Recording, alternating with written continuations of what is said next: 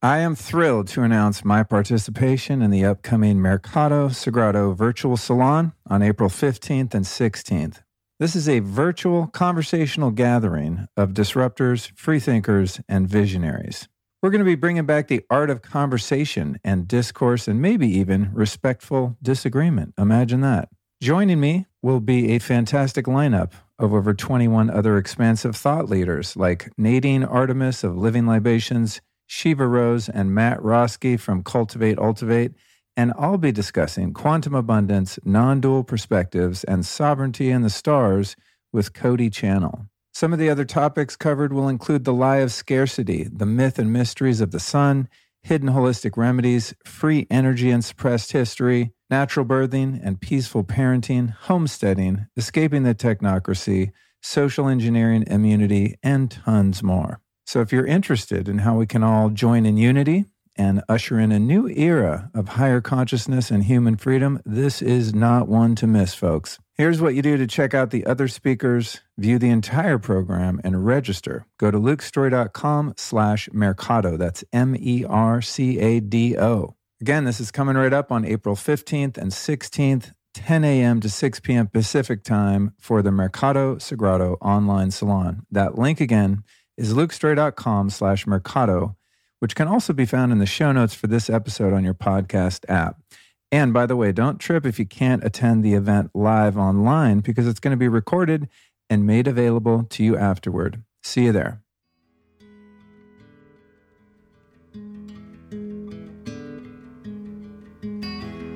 You know, when we understand that polarity exists, there's always going to be light and dark, and there's always going to be resistance to change. But if we can just focus on our passion and what inspires us and understand that that feeds the field, the more of us that do that, it has more impact on that field so that that field is actually manifesting through every being. I'm David Reid, and this is the Lifestylist Podcast. Luke Storey here, back for yet another expansive and inspiring conversation. This one features a new friend named David Reid. It's called Manna from Heaven Cracking Alchemical Codes of the Earth's Most Potent Substances. Our guest David has spent the last decade studying advanced physics, cosmology, biology, ancient civilizations, mathematics, geometry, and natural systems.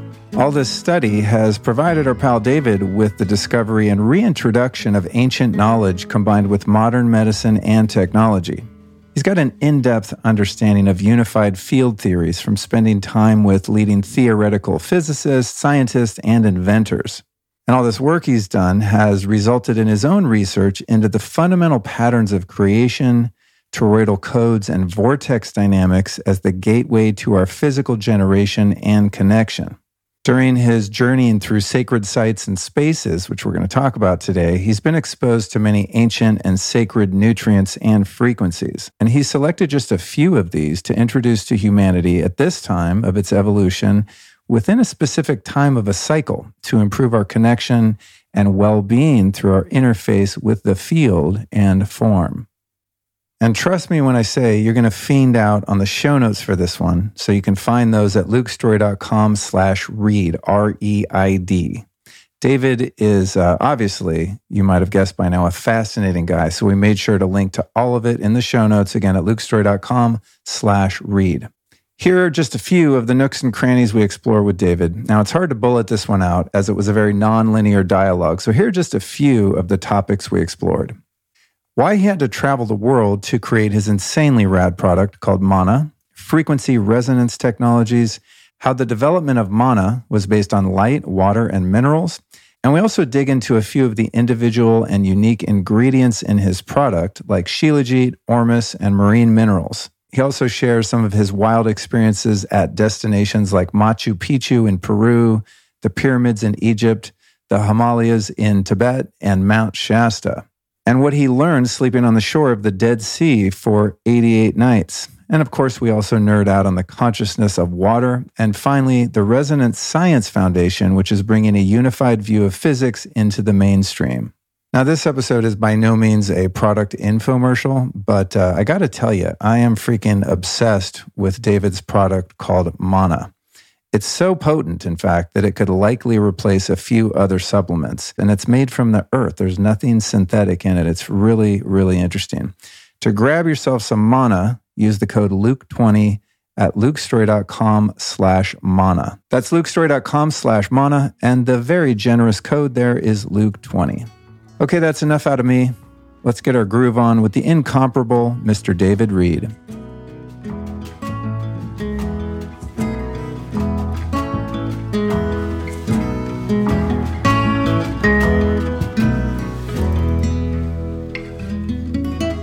David Reid, welcome to the show, my man. Thanks, Luke. Nice to be here, brother. So, interesting way that we met here today. This happened much more suddenly than is typical with my guest bookings. Our uh, mutual friend Gabriella out in the Bay Area sent me a text, and she never does this, which is what got my attention. I mean, we text about random stuff, but she's never like, hey, you should have this person on your podcast.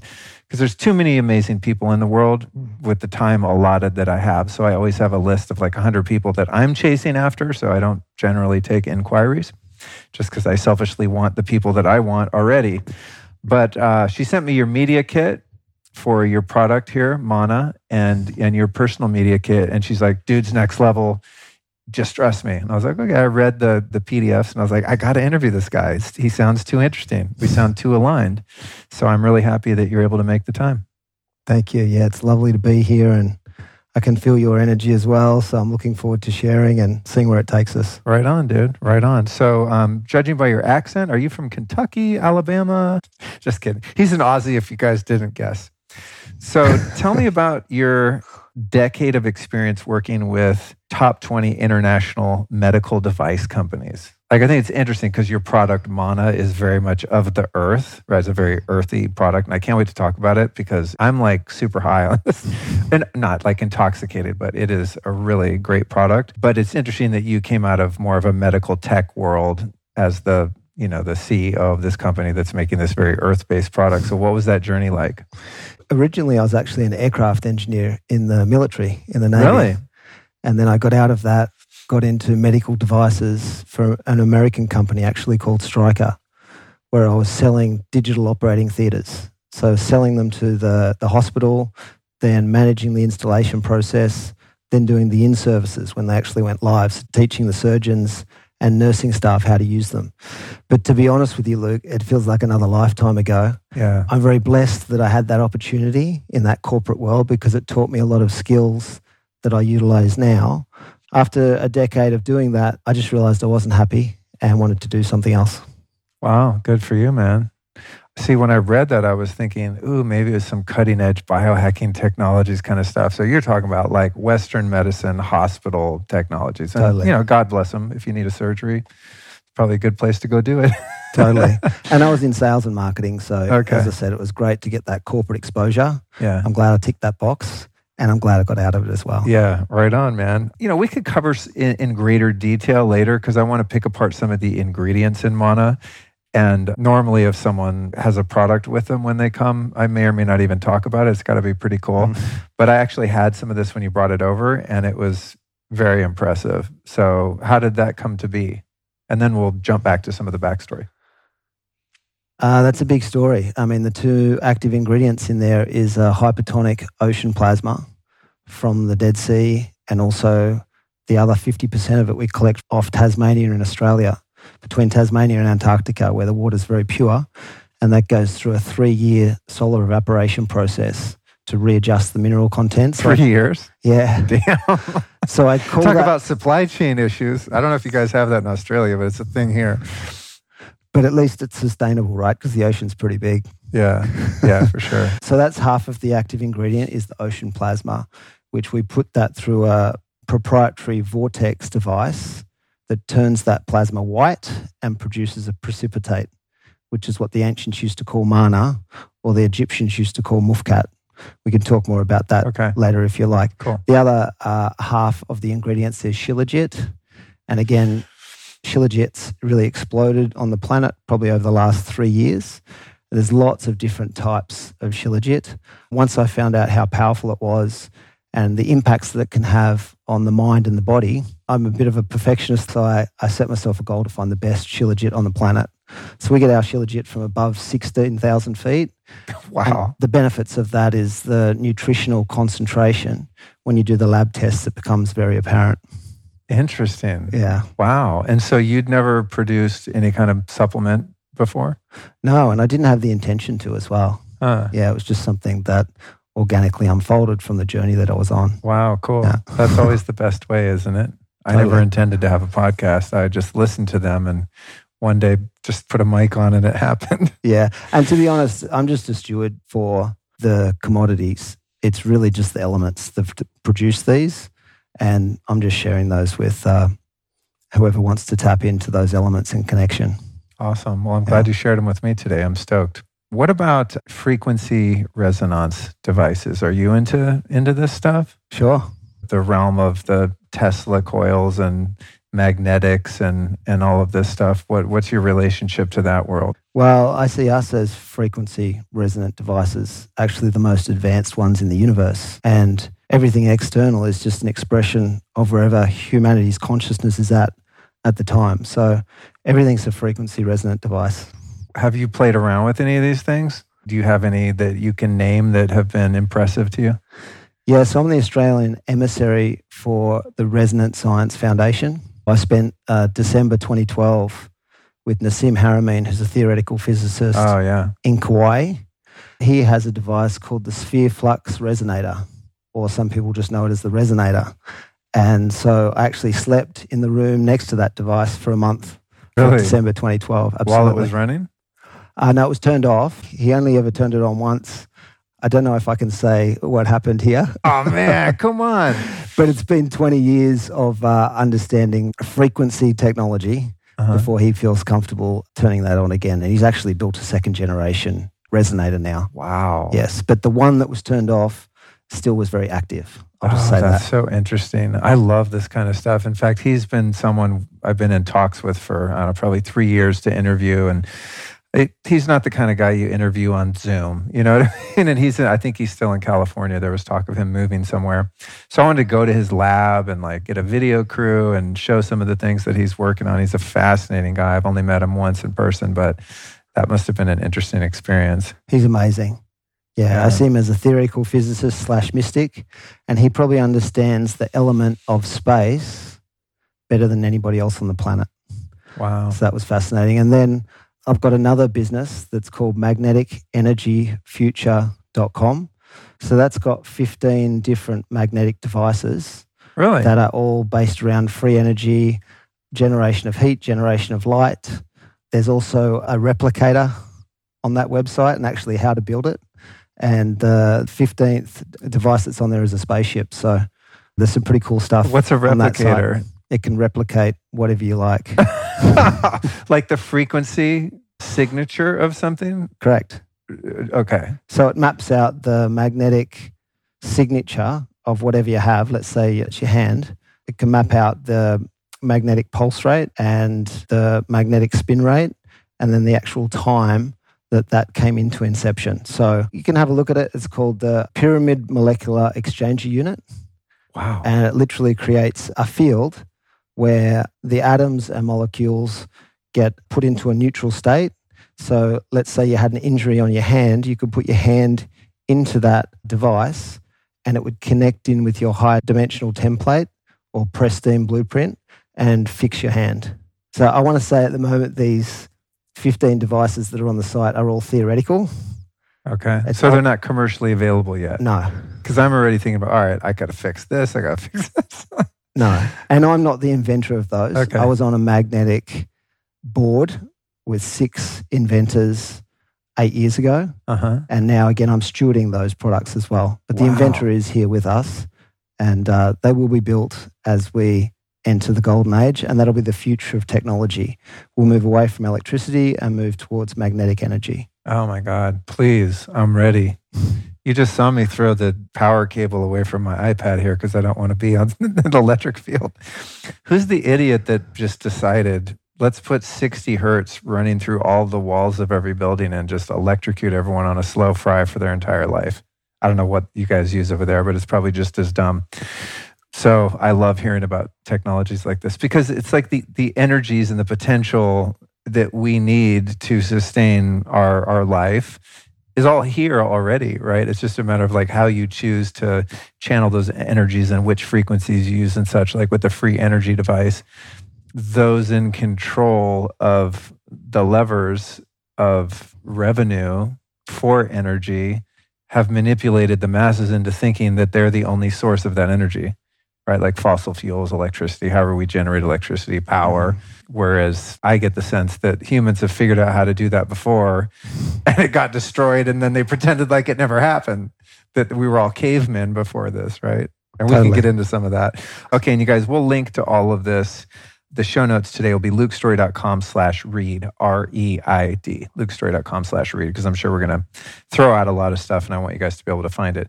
So, with these technologies that you're helping to steward in, is there any sort of a timeline on any of this stuff? Well, the timeline moves. So the cycle that we've been in, I don't have any resistance to it. It's been beautiful. It's got us to this far. It's given us this amazing human experience that we've had. And now we're going through through a, a major transition where everything's changing. Whether it's our medicine, whether it's our science, whether it's our food, actually our human being is transforming into a brand new kind of being. So the human being itself is transcending into something else. So that's a big part of what the mind is about as well, is actually activating the light body. So having a greater capacity of light within us so that we can go through that genetic liberation through cellular illumination and activate the light body. And once that happens, because the inner consciousness has changed, then the outer expression changes as well, which is a really exciting message to share because we get to experience more of the truth of who we are, which is less separation and fear and more connection and love. I really like your optimistic attitude. it's inspiring to me because there's a certain part of some people, uh, at least for me, that it's like you, you want to have an awareness of what's going on in the world, right? Yes. Just if you're a seeker of truth, you just crave understanding. But because we live in this duality, part of what you discover is that there's some really nefarious shit going on that's been going on for a really hard time. So I'm asking myself, where is the yeah. balance of you know, sure, being aware of the dark side, for lack of a better term, and just kind of letting it be there and go, that's fine, but we're building this new thing, right? And just focusing all of your energy into what you want to see rather than what you don't want, right? And that's something that I grapple with a bit because there's a sort of rebellious spirit within me that's like, no, fuck those guys. you know, we got to tear it down, but it can't be torn down. It seems to me that the way forward is more what you describe of the elevation of consciousness is going to manifest the change we want to see. And and that it seems as though the smartest way to do that is for each individual to do it for themselves until you hit sort of a critical mass tipping point where there's enough awakened beings on the planet where things as they manifest outwardly actually become different. Yeah. Would you subscribe to that? Totally. And i think one of the tricks to staying out of the fear and the separation is to understand the truth of who we are. So once we understand and experience and know that we're infinite and eternal beings, like we are the now moment itself, and that's never born or it never ends, once that's our experience of life, then there's a much deeper peace and there's a much deeper connection to everything else because you realize everything is actually emanating out of that space, emanating out of that field, and returning to that field. So it's a much kinder way to interact because what's looking out of my eyes is also looking out of your eyes. It's the same thing. So what's the point in harming you or somebody else? And as we move into a more light section of the universe, everyone will get to experience that in their own way. And by just focusing on the light and allowing that to cultivate in yourself is the greatest thing that you can actually do for that field because the field is what's manifesting everything that we see in reality. Amen, brother. Yeah. Thanks for the reminder. It's easy to uh, to get caught up sometimes in what's wrong with the world, right? Of course. And to forget that it's it's like innately I know that this is a temporary expression of consciousness called Luke Storey in this body in this lifetime. And so I have much less attachment to preventing death. But the attachment that I find a, a bit more difficult is like the attachment to the wife that I love and the things that seem that I'm going to lose them when I transition out of this body. It's not so much about like, oh, I have to stay alive. It's like, no, no, but I want to keep the stuff that I have here while yes. I'm alive. You know, yes. how do you reconcile within yourself that level of attachment? Yeah, again, it's like if we understand we're infinite and eternal, and that becomes our experience, the most beautiful part of that for me is we come to realize what true love is.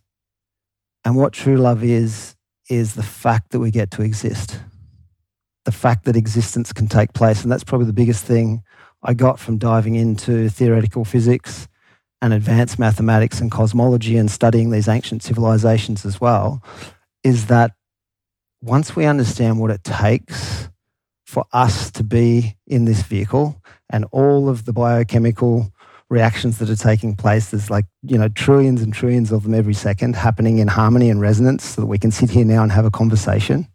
And that's happening for every being. It's just miracle after miracle in the moment. So that when we remember that, like the deepest gratitude arises in us for whatever's taking place. And we can always know that something will be taking place because we're infinite and eternal. We don't know what that's going to be or how that's going to look like. But in the moment, we can just be thankful because it's so, it's, it's the greatest miracle that can ever be, actually.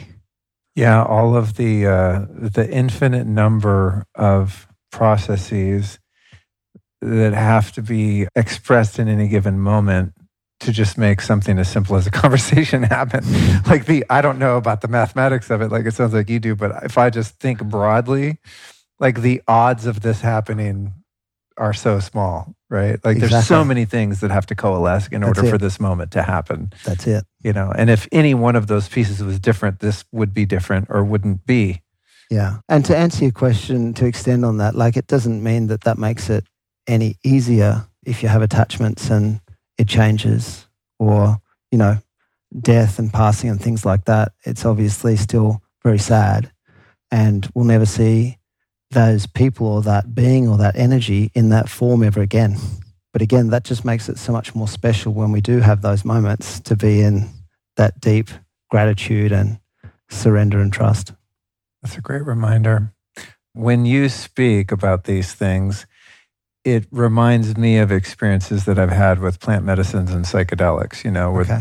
those have been the times where I don't theoretically understand the concepts that you're sharing, I'm actually, there's an inner knowing because they're experiential. And then some time goes by and those experiences are integrated, and I have perhaps a little bit more of a tangible relationship with that experience and that knowing. But then the Maya of the material world kind of comes back, and I think, I don't know, was that real? You know, um, did you arrive at this perspective? And and I know that it it's more than an intellectual construct because I'm looking in your eyes and I see that you're talking from somewhere, not about somewhere. Mm. There's a big distinction there, I think. All right, y'all, let's take a moment to lower your stress, shall we? One of the best ways to do this is the Apollo wearable. It was developed by neuroscientists and physicians, and it utilizes a new touch therapy experience for better sleep, more energy, relaxation, and focus. The way it works is this through soothing, gentle waves of vibration, the Apollo wearable helps your body relax and reduces feelings of stress. You can wear it on the wrist, ankle, or as a clip attached to your clothing. And the Apollo's wearable, scientifically validated technology actively improves your health by strengthening your nervous system, helping you go from fight or flight to rest and digest. But don't be fooled by its simplicity. The science behind this technology and the results are the real deal. Check this out. Across seven completed clinical trials with 14 ongoing and real world studies, Apollo wearable users experience this 40% less stress and feelings of anxiety, 19% more time in deep sleep, an 11% increase in HRV or heart rate variability, and up to 25% more focus and more concentration. So you might have seen some other tracking devices on the market, but rather than tracking your health, the Apollo wearable is actually proven to improve it. As the Apollo strengthens and rebalances your autonomic nervous system, your heart rate variability, your HRV, improves, which means you're building resilience to stress. And it gets better and better the longer you use it. I've been on this thing for a couple years, and uh, it's one of my most cherished tools. So if you want to check it out, jam over to apolloneuro.com and use the code LukeStorey15 for 15% off. That's apolloneuro.com and the code is LukeStorey15. How much of this perception and worldview has come to you through studying physics and mathematics and ancient civilizations or have you come to it through meditation or breath work or any other modalities of that nature? I, I believe that we all have a divine destiny. And then there's catalysts or breadcrumbs along the way that we can either choose now or down the track. For me, a huge part of it was exposure to Nassim Haramein in, in November 2011. I feel like I went through an initiation process with him down in Mexico near Chichen Itza and in the cenotes near Tulum. And then the following year, I sun gazed every day for a year, weather dependent. Where I live in Australia, there's about 300 sunny days a year, so it's very generous for the elements. Yeah. And that probably had the biggest impact on me. So I was developing a relationship with the elements, with the space from Nassim, with light and the sun from the sun. And then the next element was water. I became very intimate with water and structured water, charged water, vortexes, which I'd learnt from Nassim as well, was like there's a fundamental pattern of creation that replicates on all scales through all things. And a beautiful way to actually experience that was with water because you can see vortexes. So I started building a whole bunch of different Did you really? water devices. Yeah, a couple of them are, are six foot tall. Really? Yeah, which was awesome because you can turn them on, you can see the vortex start, you can watch it running, you can feel the field. It's a great way to deepen your relationship with water. Because two main things that water loves is water loves to spin or it loves to dance and it loves to be charged. So it loves to be near electromagnetic fields. So rare earth magnets or rotating magnetic fields.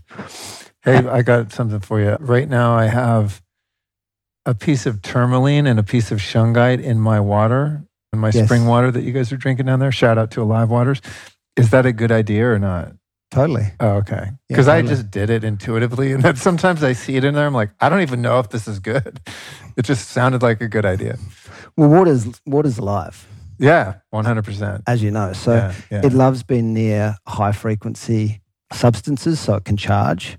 So, like rose is the highest frequency scent, loves being near rose. Excuse me. That's why the wife loves the rose spray. There's like a bunch of bottles of it up there. That's like her favorite thing. And she drinks it too. The- and you got the fresh roses on the table. yeah, well, there you go. yeah, yeah. And then gold is the highest frequency metal. So it loves, Oh, wow. loves to be around gold. And then any of the precious gems, like the crystals Uh huh. and the shungite, Wow. loves that. So if you think of gold as a living being, which it is, then take care of it. Treat it that way. Wow. Yeah. Interesting. Have you ever um, explored the work of Veda Austin? Are Yes. you familiar? Oh. Yeah, yeah. I've stayed with Veda. She's Oh, a you friend have? of mine. Yes. Oh my God, dude. I'll text you a podcast I did with her, probably in my top 10 of seven years of doing this. I mean, we had a, at least, well, I had an incredible experience talking to her about just the nature of consciousness of water, which I've been kind of aware of, but not to that level. The stuff that she's up to. It's just like, you can't even believe it. It's unbelievable. She used to have a water company called Lemurian Springs. It was from a spring in New Zealand where the alkalinity was just naturally, I think it was nine and a half alkaline. And I went over there, as I said, and stayed with her. And yeah, she's doing some incredible work with imprinting water by putting it near different things. It sounds like you know all about it. So yeah. Have you ever she's played with any of that stuff? I haven't, no. the freezing the water. I've been on Amazon probably three times to buy the petri dishes to do her Awesome. technique, and then I just I get distracted and I don't do it, or ah, they don't look like the right kind. Note to self, Luke, get the goddamn petri dishes because the stuff she's doing is it's unreal. I mean, just for those, we'll put it in the show notes again at lukestorey.com slash reid. We'll link to that episode. But one of the many experiments she did that blew my mind is she took the water, put it in the petri dish, and then went over to the stereo and played Stairway to Heaven by Led Zeppelin, puts the water in the freezer for four minutes, takes it out, and there's a freaking stairway in the water. I mean, what? She's documented hundreds of Yeah, them now. Yeah, yeah. A lot of people know Emoto's work, Sure. And she's really taken over from Dr. Emoto's work. That's Yeah. how I see that and taken it to a whole nother level. Oh, way beyond. Because Yeah. she's doing the hydroglyphs too, where she's actually developing uh, an alphabet and a language of the water speaking to us. I haven't seen that. Yeah, she Wow. calls it hydroglyphs. So she's identifying that water will use the same symbol for the same word over and over and over again. And so she's building a language, the language of water, essentially. Nice. Yeah. So you get like, you know, she'll do it, I don't know, 200 times the word love, and the water will make the same symbol each time. Wow. And so they, they have their own, it has its own language. It's crazy, dude. When I was at the Dead Sea, I slept at the bank of the Dead Sea for, for 88 nights. Why 88? Uh, it just ha- happened that way. Oh, okay. Yeah. I wasn't like some formulaic no, I didn't plan it. I ancient actually, uh, mystery school number or something. yeah, didn't Okay. plan it at all. Okay. Um, actually, the reason I left that 88th night was because you get a 90 day visa, so I had to leave. there you go. But what I was going to say about that was I was doing a lot of fasting and a lot of bathing in the Dead Sea itself, and then the hot springs and the black mud. And the message that kept coming through me was that water uses us to express itself. Oh, shit. Oh, shit. Right. Because we're molecularly speaking, what, 99% water. Correct. What? So, water being a closer expression, expression to God as an element, just the four elements. Everything is made from the four elements light, water, and minerals. Every single thing is made from those. So, water is actually like the stage or the platform that light can project out from so that we can see it. And then the minerals make up all the different frequencies or songs or expressions. So, if you think about it, water's in everything. There's nowhere in the universe where we can't find water. So water is using everything to express itself.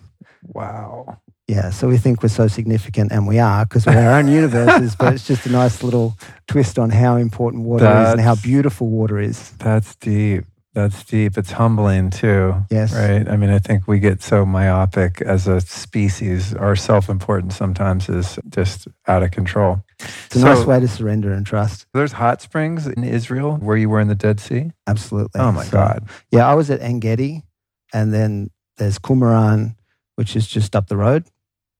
Not many people know about the hot springs, but the I- yeah, I've never heard of it. I was like, what? I got to go there. Yeah, the locals know about it. I'm friends with the people that run the kibbutz at Engedi, and it would get to about 7 p.m. at night, and we'd go down in an old four-wheel drive because they're quite close to the sea. Actually, some of them just run straight into the sea. Oh, wow. And the beautiful thing is they're all different temperatures. So you can find one that's very close to our body's temperature, let's say 38 degrees, like a float tank. like a float tank. Whoa. Lie there, look at the clear sky because they have 360 sunny days a year. Oh, man. And here's the kicker: is the water is actually, and most people don't know this about the Dead Sea. They just think it's really strong in sodium chloride, but it's actually only eight percent sodium chloride, and then it's magnesium, potassium, sulfur, calcium. So all the other macro minerals and macronutrients that our bodies are starving from because they're not in the food and the soils anymore. So you're literally lying there in a float tank oh, my God. that's from the earth that has the perfect ratio of everything that's in our body. And this is what I believe the Essenes were actually talking about when they were talking about doing daily baptisms and being in altered states back when they were preparing for Joshua to come through. Did you ever get into Gregg Braden?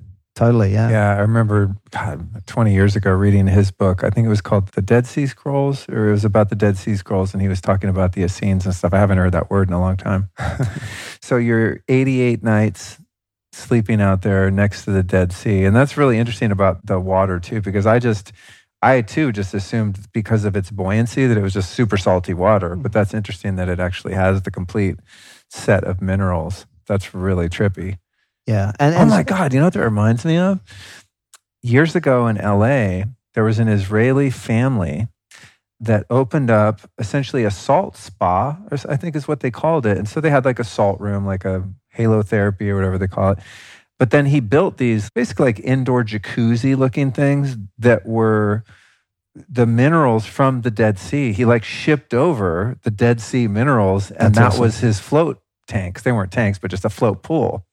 And he was telling me the whole story about like why these were special. And, uh, you know, I don't think I got it at the time. I was like, ah, whatever. It's a bunch of salt, so it makes you buoyant. But I think he was tapped into that because he he was just a regular guy. He wasn't like a health spa guy or anything. And he had, I think, arthritis, like Mm. crippling arthritis, and went to the Dead Sea and soaked for a period of time and was totally healed Yes. and went like, uh, what? And he brought that water basically to LA and opened a spot on La Brea. It Do you know if you last, bought it- Do you know if you bought it in liquid form or as a powder? I'm assuming a powder, but I'm not certain. But it was quite it was quite nice. Um, it's just that I remember being in the room. they didn't put chlorine in the water or anything, you know, thankfully. Some people would do that, even though you don't need to if there's that much salt in it. I think, but they didn't get the light leaks, you know. So there's like all these little lights from the smoke alarm and stuff. And I remember being in there like, God, you guys make it dark in here at least. But it it was still nice. Uh, but anyway, I digress. So you're you're there for 88 days. You're soaking in these hot springs. You're doing this black mud. You're laying in the water. What was that experience like? What happened to you? How did you get the download about water expressing itself through through life and through biology and all that? Yeah, it was a very powerful location where I was. And when I say I slept by the Dead Sea, there was actually an old abandoned lifeguard hut, this beautiful timber cabin that was just sitting there. And accom- Wow. accommodation in the area was very expensive. And at the time, I had nothing. The reason it had been abandoned was because there was all these sinkholes. So it was considered very dangerous. So everything that was around there had to move up, I want to say, like 500 yards. Uh, I was thinking meters, so it's probably more like 1,000, 1,500 yards. It's like 500 meters. I would wake up in the morning facing Jordan, and the sun would rise over those mountains. So we'd get in like a beautiful sun gaze, and then go into the Dead Sea. I like to call it the Sea of Life because it's the highest resolution water on the planet. By that I mean it's got the most information in it of any water there is. Wow. I would come out of there and you'd have to wash it off because if you were getting there daily, it's so intense that it can burn your skin. So behind us was a freshwater spring as well. And when I say us, I was there with a friend of mine at the time. It was just the two of us.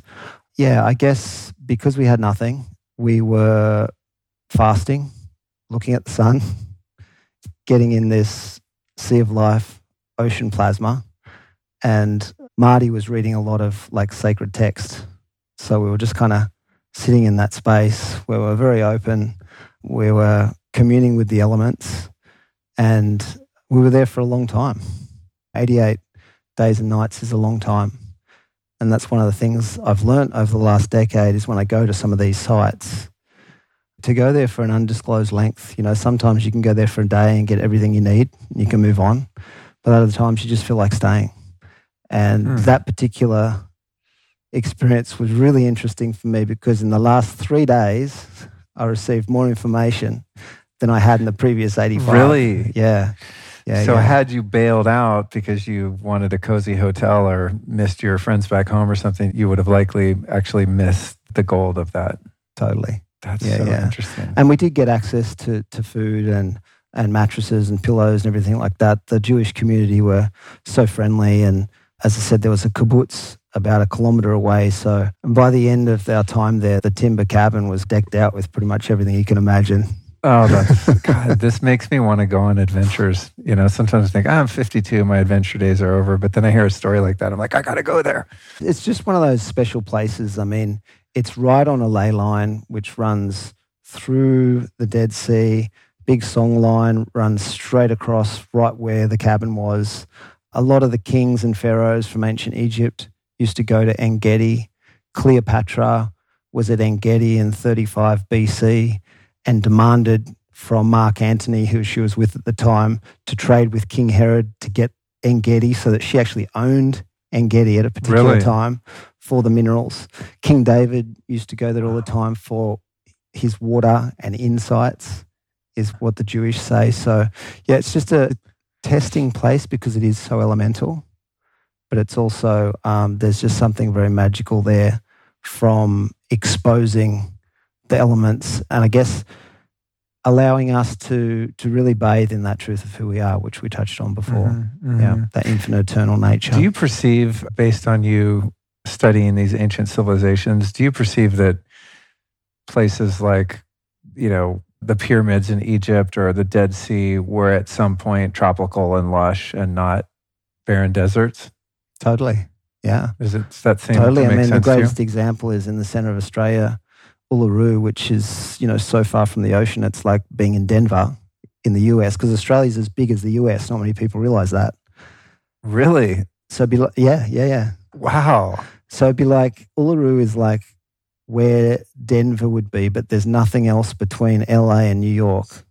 And they've found opalized cockle shells at Uluru, which means that was underwater, seawater. So it'd be like Denver being underwater. So we've had many cycles on this planet. I, I mean, another example actually is from Byron Bay in Australia, all the way out to Uluru, used to be a forest.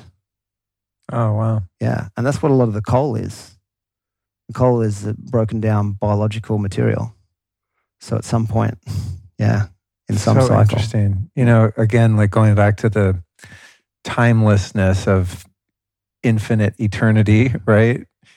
It's so interesting to think of the false sense of security that we have and how going back to those attachments right how we get attached to this body and this is the way the world is and this is how the geography is and the seas are here and there and these people are from there and those people are from there and it's like who knows how many times this planet has been essentially a different planet totally. right and then these cataclysmic events take place and the whole thing just boils over that's why i kind of sometimes you know lovingly get a kick out of people that are very well intentioned wanting to save the planet. There's a great George Carlin skit about this, and it's like in the skit, I don't know if you've seen it, but he's like, the planet's fine. You people now might be fucked, but the planet's not going anywhere, right? Because the planet will just recycle itself and there'll be lava and volcanoes and great floods and asteroids and whatever. And it just like morphs into something different over billions of years, you know? Totally. It's really interesting to Water think will about use that. something else to express itself. Right, right. Don't let me forget to go back to sun gazing because that's one of my favorite practices too. It sounds like you've taken it to another level that I would like to learn about. Uh, with water, have you geeked out on this concept of primary water, meaning water that is actually produced by the inner earth that's outside of the hydrological cycle that we're taught in school? Yes. To, tell us what you know about that. I find this concept fascinating, and also just a part of me just I just know that it's true if you go to Colorado and go 10,000 feet up the top of a mountain, that's not water that's gone through that cycle. It's like levitational water that I really believe is coming from, it's made by the earth. And then if you think about the official narrative of how the oceans came to be, it's like, oh, water floated from outer space and landed on the surface of the planet and just somehow magically stuck here. That's just never sounded logical to me.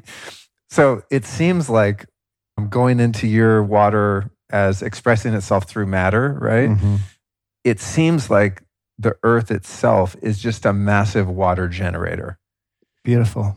What what have you learned about that or what's your take on that? I've never actually thought of the earth as being a water generator, but yeah, it is. I agree with you. Because it's okay, so let's just say the theory of primary water is right and whatever, 10,000 feet beneath the surface, there's some mechanism of energy that puts different molecules together and creates water, right?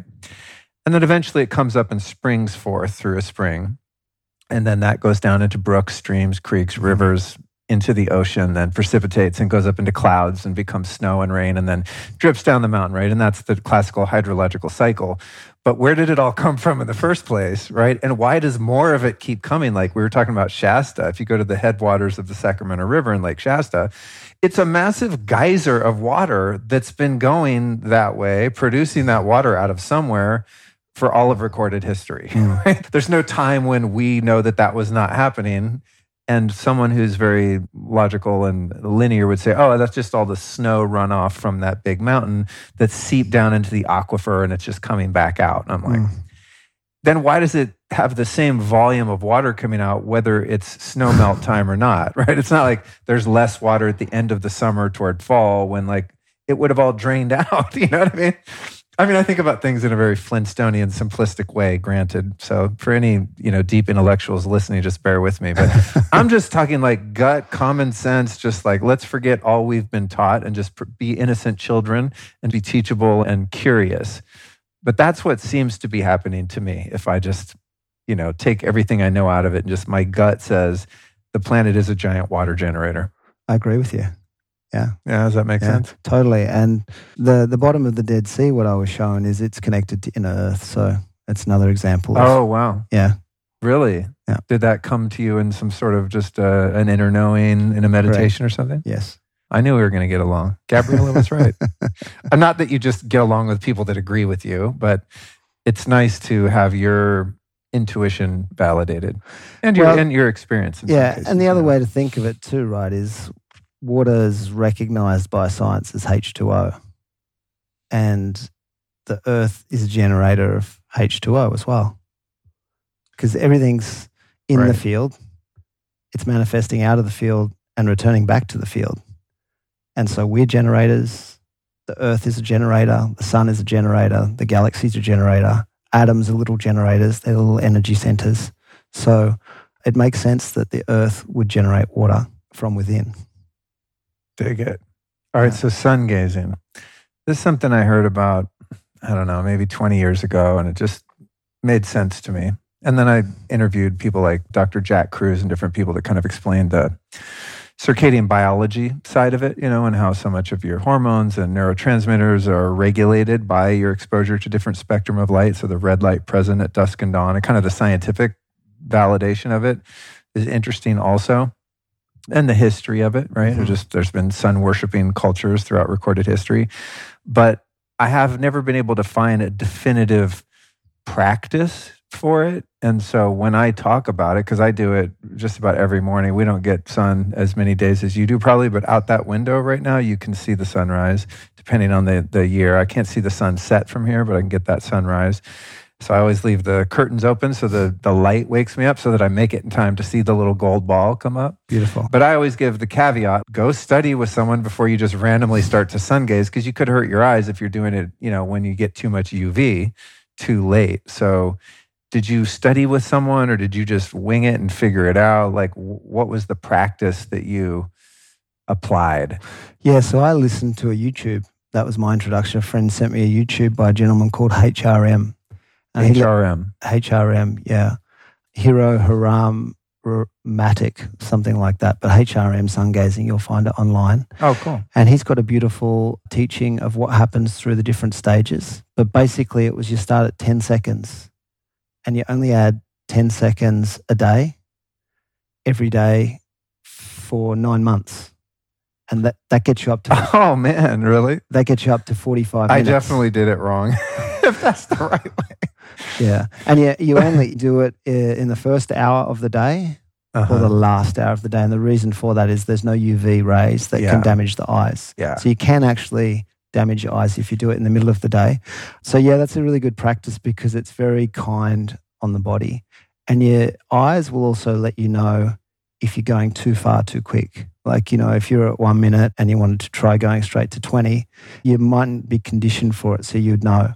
But it's it's the most beautiful process and practice that I've ever done. It's amazing because it's just so easy to do, it's free, it's so kind on the body, and most importantly, it's so healing and removes those layers of fear and separation that are so apparent in our genetics and in our conditioning.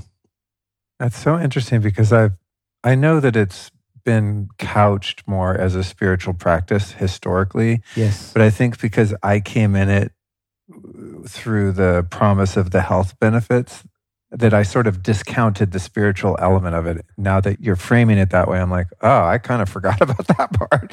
Or I don't know that I ever paid that much attention. To me, I just know if I wake up in time to sun gaze, especially if I get a good sunrise and I, you know, there's not a lot of cloud cover and I get that red light, invariably I will have tons of energy that day and be in a great mood. So Yes. for me, it's just, it's more of like a biological practice.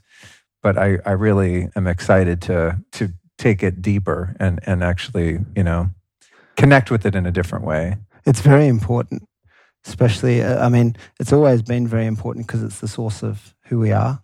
It's literally the Son of God, and it's the source of all life within this solar system. And everything else within this solar system is following the sun, spiraling behind it in a vortexual movement through the galaxy. And the sun's putting out a huge golden shower that's protecting our planet as we move into this stage of more light, actually. So, getting that light in through our eyes has certain receptors that will turn on and other ones will turn off. And then there's other things we can do, like get some of the density out of our diet, is another big one. It's really important at the moment as well because the sun gives out neutrinos, which is really what nutrients are. So, as we're coming into the activation of our light bodies, if we can get those neutrinos and light, then when the more advanced energy comes out from the sun, we'll be prepared for it. Because if we're not, it can, it can be harmful. You know, I was thinking about the 10 second thing and thinking, God, Luke, you really screwed that up. A, I've only ever sun gazed probably in the first 20 minutes when the sun comes up. Perfect. But I have used that, like, oh, that feels a little bright. Then all I do is just lower or raise my gaze a few degrees so that the light's still in my eyes, but I'm not actually looking directly at it. So, like, if I have a clean horizon, say in the desert where there's no obstruction from a mountain or something, then I'll look directly at it for the first, I don't know, a couple minutes maybe. And then as it starts to get a little more intense, I'll just lower my gaze and just keep lowering my gaze, but I actually stay there still exposed to the light. Perfect. Just not looking at it. I mean, you know, I'm not blind yet, but it is something that, as I said, I do want to just caveat for people because if you just say, oh, yeah, sun gazing is great for you, then someone could go out at noon and start staring at the sun and get themselves in trouble. Yes. But like you said, the first hour, no UV. So if you kind of get the the guy on YouTube, and we'll put that in the show notes. That's really good information, and the spiritual part of it too. Wow, that's really I don't know how I missed that. So thank you for bringing that in. Welcome. I've got a hot tip here for affordable sauna therapy. You heard it right. Check this out. If you want to burn more calories just sitting on your ass, detoxify your body, ease stress, and unwind, then listen up, my friends. Bon Charge is a holistic wellness brand with a huge range of evidence based products to optimize your life big time.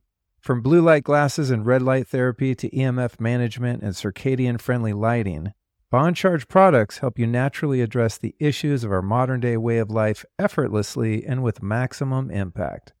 And my favorite new product from Bon Charge is their infrared sauna blanket. Now, I love this thing because it's portable and much more budget friendly than a traditional sauna. Because I get messages somewhat frequently from listeners struggling to afford many of the exotic, high tech modalities we discuss here on the show. Well, if that's you, this is definitely a great option. The sauna blanket raises your heart rate to that of physical exercise, so it actually burns calories while you relax. You can burn up to 600 calories in just one session. It's nuts.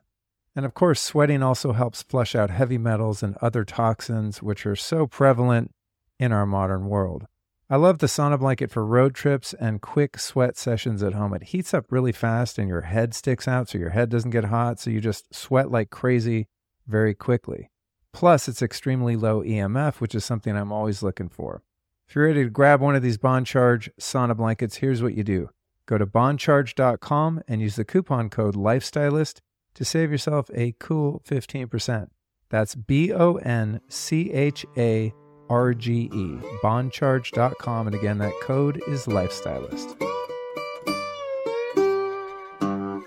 I can tell, even though you're the CEO of a company, if I didn't mention it, you probably never would because you're not a salesy kind of guy, which is great. But also, when someone makes something really cool, I want to share it. And so, when I got your PDF deck of this company, Manna, from Gabrielle, shout out to Gabrielle. Thanks for the intro there to you and this stuff originally I thought it was this other like green powder, which was really nice. Someone sent it to me. I think it was called Mana. This a few years back, and it was a really high quality, you know, spirulina and all the things. It was nice, but not terribly unique. Mm-hmm. So I thought at first it was that, but then when I read the deck, I was like, oh, Shilajit, Bing got my attention. Ormus, Bing, plasma sea minerals, Bing, like all the stuff that I really like and am into, elemental nutrition. Yes.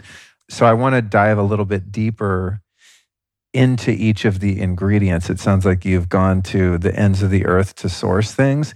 And also, to be fair and realistic, I did take all kinds of different nootropics and a very small amount of LSD today. And so I might have been feeling great already. Who knows? I had a lot of liver for lunch. so, you know, a lot of nutritional density today. But when you guys showed up and I poured this in a glass of water and just chugged it back, I mean, it was very apparent that there was a lot of energy in this. So I, I want to, um, I want to share it with the audience. So those guys that are watching on video, also it has really beautiful packaging and being an aesthetically driven person, I was like, oh yeah, this is legit. So the way it works is, it comes in this little packet. And on this side, it's kind of a soft little pillow. And then this side is more of a firm kind of a cardboard. And so all you do is you just basically take this and you just twist it in half and squeeze it, and it just drips out into your water or whatever drink, and you stir it up. So super easy to take. And as someone who's been using Shilajit for many years, that stuff's not easy to work with. And it's also difficult to source because it can be prone to heavy metals and yeast and mold and all kinds of funky stuff, as I'm sure you've known from your research. So let's learn a little bit more about this. Sure. So, why manna excites me so much is I look at nutrition now as like what's the first principles of nutrition? What's the closest thing to that field? And to me, that's the atom. So, what product is going to have all of those different atomic structures in it. What we've done with the manna is we've got the most concentrated ocean plasma we can get, which was from, from the Dead Sea. And then we've got the most concentrated plant based supplement that we can get, which is Shilajit from above 16,000 feet. So one's black. When we're finished with the Dead Sea ocean plasma, it turns white because we put it through a, oh, wow. a, a vortex device with a rotating magnetic field. So it forms a precipitate. And then we put those two together. And when we test them in laboratory, kind of where one's not so high, the other one makes up for it. So we kind of see it as like the black and white keys on a piano. Right. It's like, you know, if you're playing a song with 20 keys on a piano, you're only going to get so much of a song. But if you have the whole keyboard, then you can play all of those different notes. 88 keys on the piano, 88 days sleeping next to the Dead Sea. and, eight, and 88 different minerals oh, that's in right. the product. That's right. In the Shilajit, 108 in the ocean plasma. So, wow. So, yeah, the reason I'm so passionate about having that first principles of nutrition in the product is that's no longer in our food and our soils anymore. So, the US Department of Agriculture has found that over the last 100 years, 80% of the minerals that were in the soil are now taken out from commercial farming. So it doesn't matter what food we eat, it doesn't matter what we take. If we don't actually the kale have smoothie ain't going to do it. If we don't have those building blocks, then we're going to be deficient somewhere. And it's not even necessarily that our body needs access to all of those different 108 nutrients, but at least if it's got access to them, it can choose which one it wants and it can just get rid of the rest. So it's honoring our body as the most advanced technology in the universe, that if we give it access to everything, it can pick and choose what it needs and function in an optimal state. And then what about the Ormus element? I saw on the ingredient deck on that PDF Ormus. And this is something I heard about many years ago and I've always, I don't know if suspicious is the right word, but it's kind of like with quantum energy, right? Like I work with a lot of quantum energy stuff and I believe in the things that I'm using and promoting and guys I have on the show and stuff. But there's also a mass market of like quantum energy stuff that is total bullshit. And I've always had a sense that since Ormus is seemingly hard to prove, mm.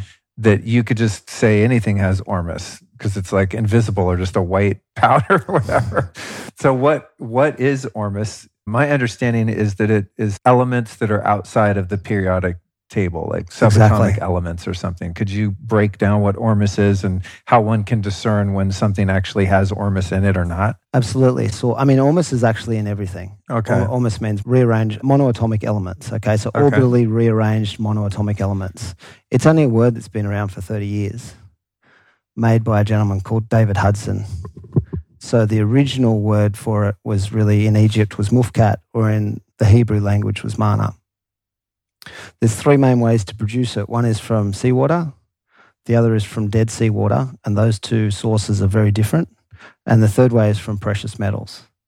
So when I was in Egypt in 2014, the guardian of the Sphinx gave me a document of three those three ways. I didn't know what what Ormus was at the time or Mufkat. So he gave me a document which showed three different ways to produce those. And when I got back to the No house way, that I was staying in, in Why did he give that to you? I'm not sure. I mean, we just ended up. I, I wasn't planning to go to Egypt. Huh. Um, I was with three other people, and it was like the 8th of November, 2014. And one of the guys, we were trying to decide where to go, what to do. And one of the guys said, On my vision board, I've got Egypt three times. so I said, Let's have a look at flights. And there was a half price flight to go on November 11.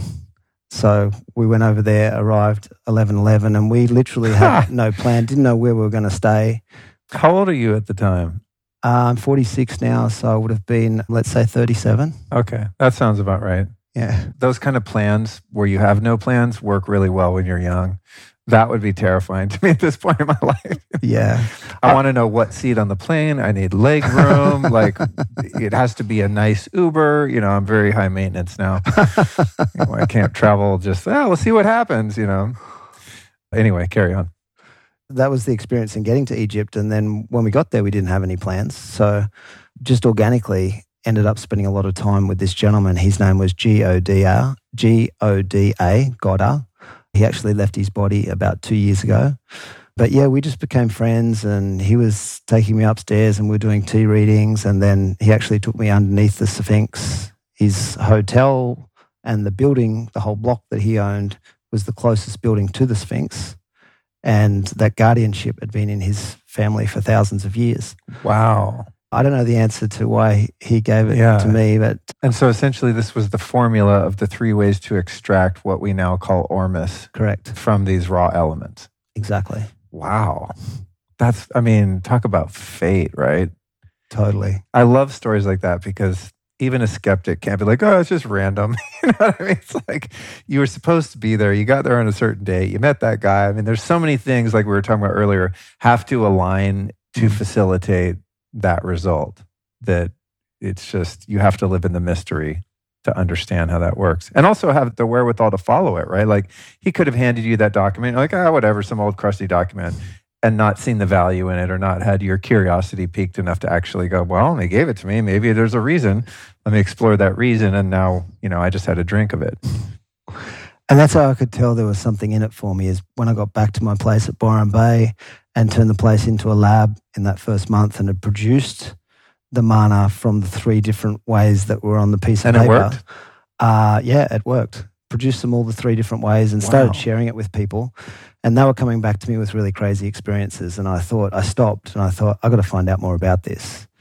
So I Like started, crazy, scary experiences? Were there, no, they were good experiences, but experiences that were, you know, psychological for people.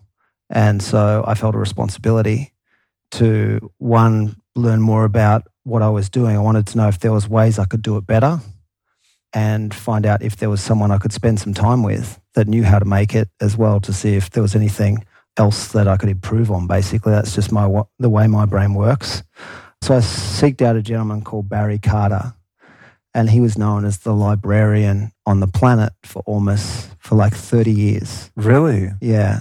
And he lived in uh, Baker City, Oregon. Huh. So I went and stayed with him for a week. And, uh, and he just allowed you to come apprentice with him and just learn? yeah, I just contacted him and said, Can I come and stay with you? This is the situation. And he said, Okay. And I don't think he had had anybody stay with him for a long time by the situation that I kind of arrived to. And it was a beautiful experience for a week. He really opened up to me. And by the end of that period, he actually, at the end of the week, he actually gave me 1.4 terabytes of information, which was his life's work on Ormus. And this was what? yeah, this was back in 2015. So 1.4 terabytes of information back then was a lot. I still haven't gone through it all. Oh my God. And I'm assuming these terabytes are largely comprised of written documents. There's a lot of presentations and Oh, vid- presentations, vid- okay. videos on there as well. Oh, okay, got it. I was Yeah, like, yeah. I'm thinking just a bunch of ancient scrolls. I'm like, that's a lot of goddamn Word documents, man. no. They're like a couple kilobytes each.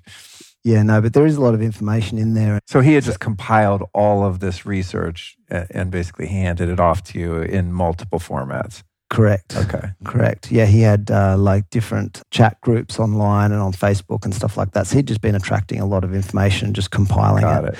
So I stayed with him for a week. Didn't have any plans to do anything after that. I, I know a bunch of these a- underground alchemists and different science labs.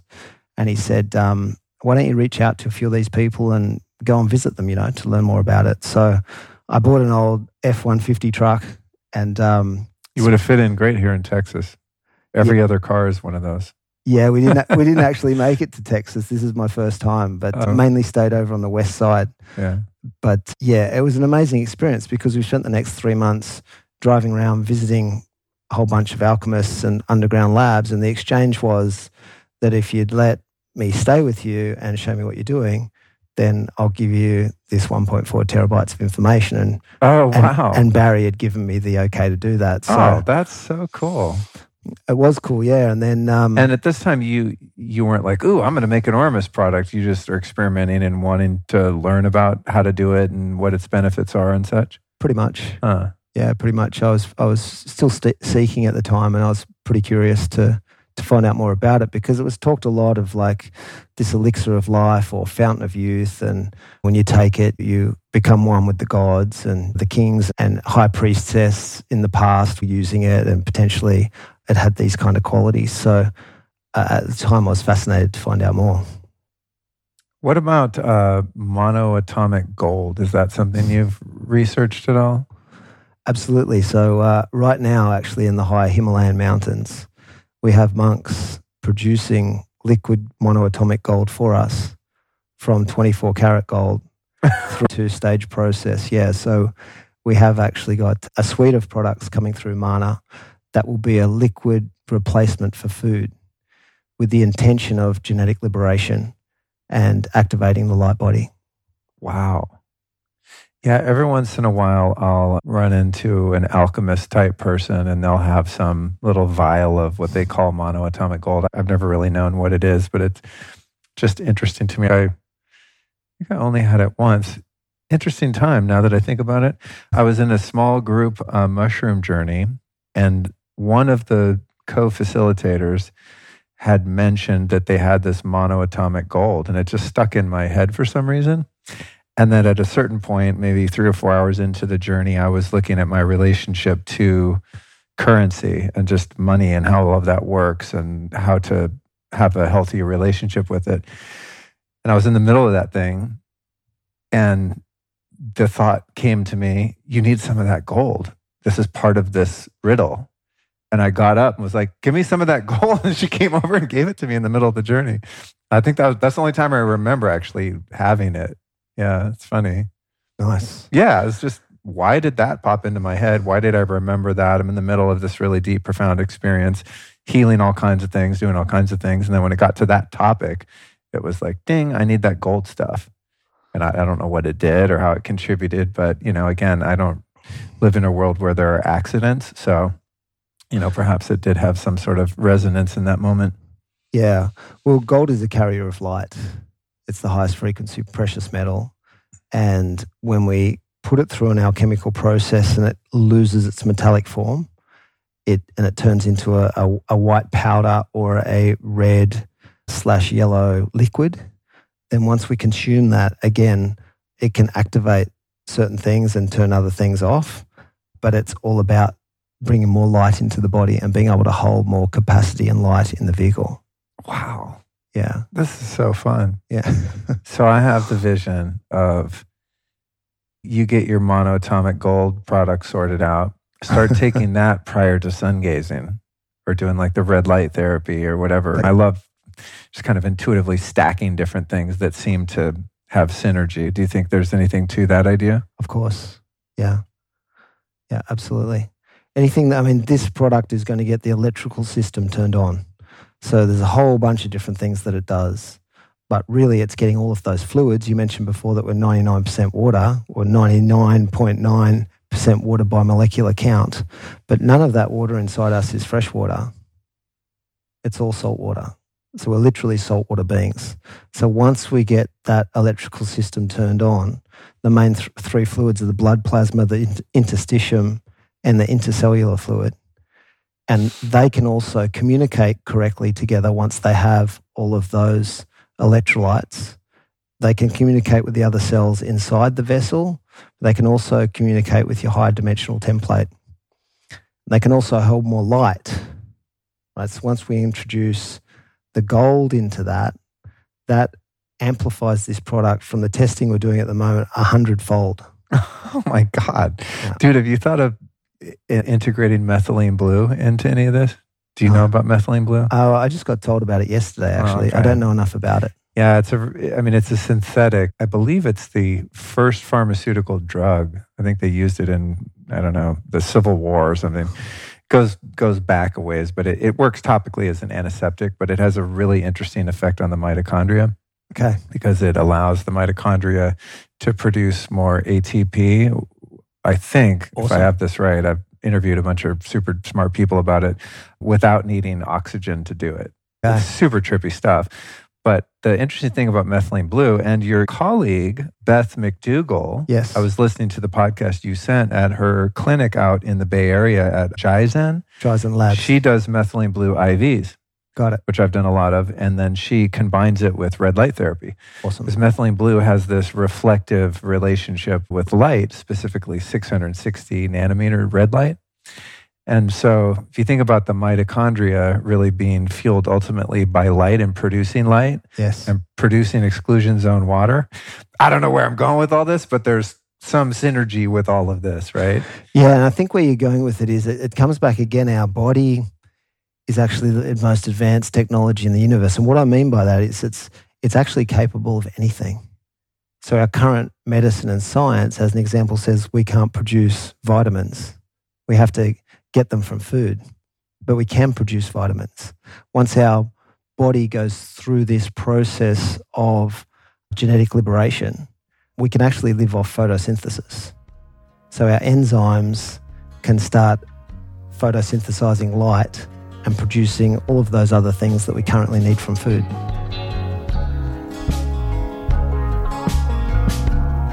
The most potent healing substance on Earth is finally here. It's called molecular hydrogen. They say life leaves no clues, right? Well, here are some clues as to why I feel I found biohacking's equivalent of the Holy Grail with the Lourdes Hydrofix hydrogen generator. Let's geek out a bit here. Hydrogen is number one on the periodic table of elements, the first, the lightest, and the smallest of all elements. Hydrogen makes up 75% of the universe, the stars, the sun, and even our bodies. And molecular hydrogen, used for therapeutic purposes, is backed by over 1,700 unique scientific studies on 170 disease models.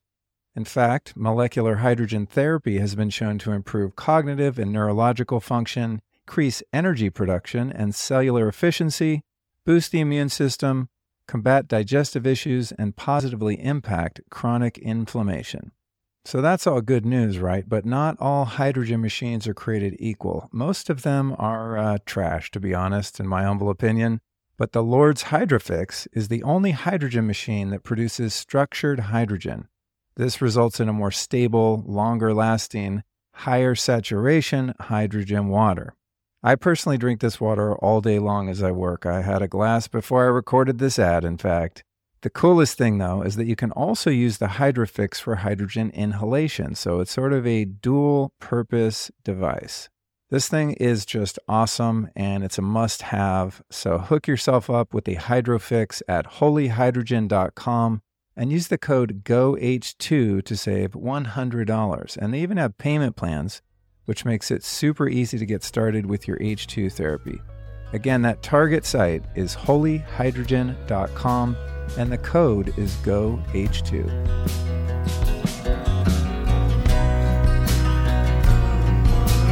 Imagine all the problems that would be solved if humankind did not have this rapacious relationship with the energy needed to consume to fuel the body.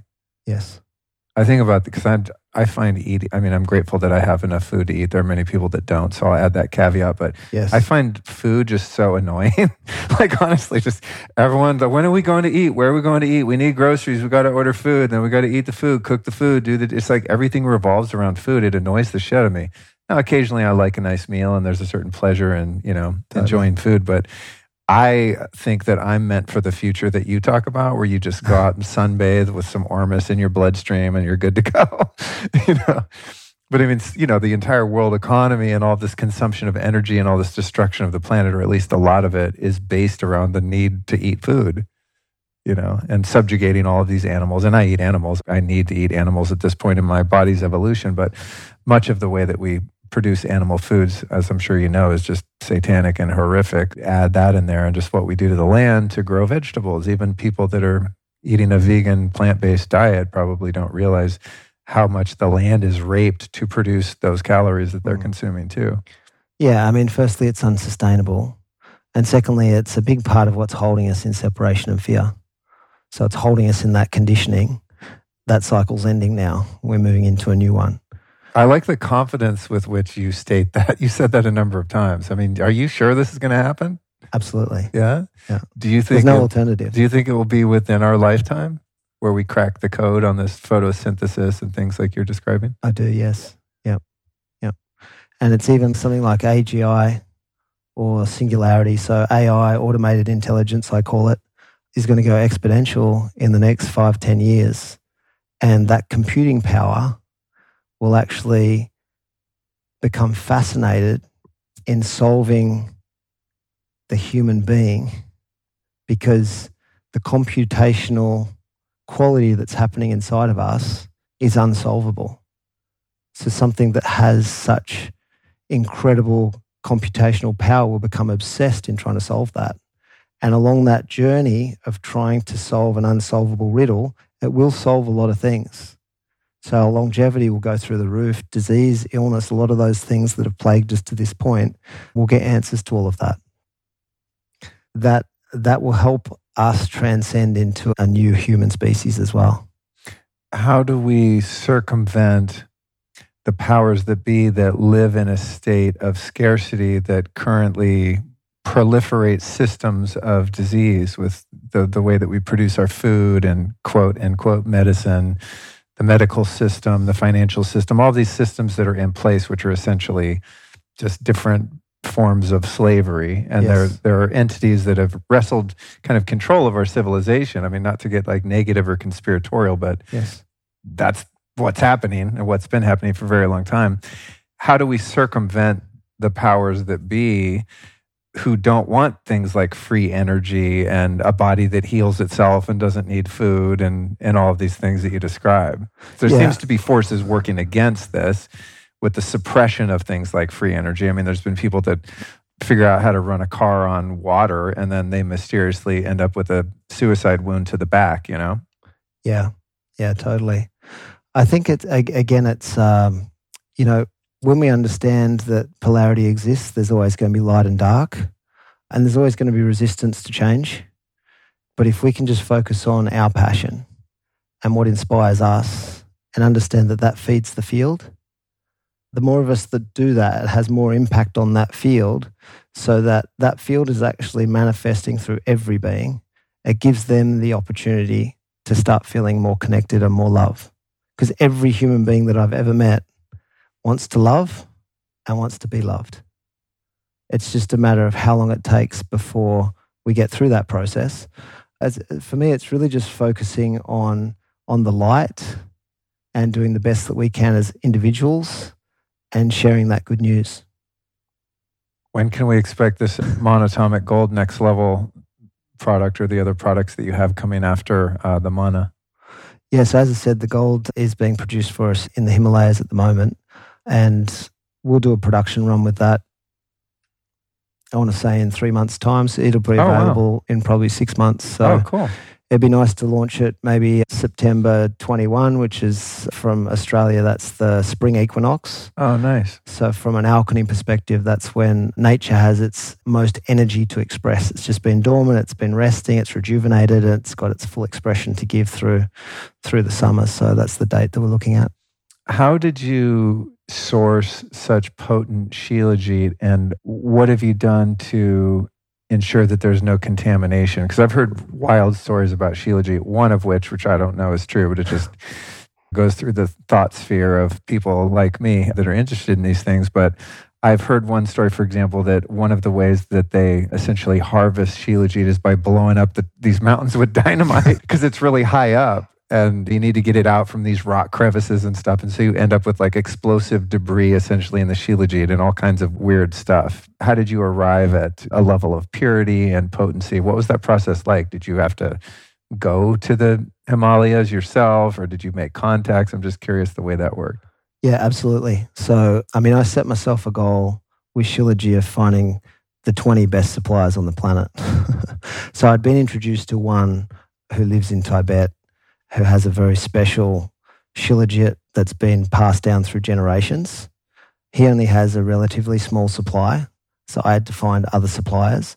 exactly what you said, I actually went to the locations, lab wow. tested a whole bunch of different ones. Uh, did you find any of them to contain metals or totally. mold or anything? You yeah, did? Totally, totally. Wow. And it was funny, the ones that were at the lower altitudes were the ones with less nutrients oh. and ah. more heavy metals. Oh, right, right. Yeah, yeah. So, as an example, most shilajit has between, let's say, 8 and 21% fulvic acid component in it, which is one of the main active ingredients, a really special ingredient.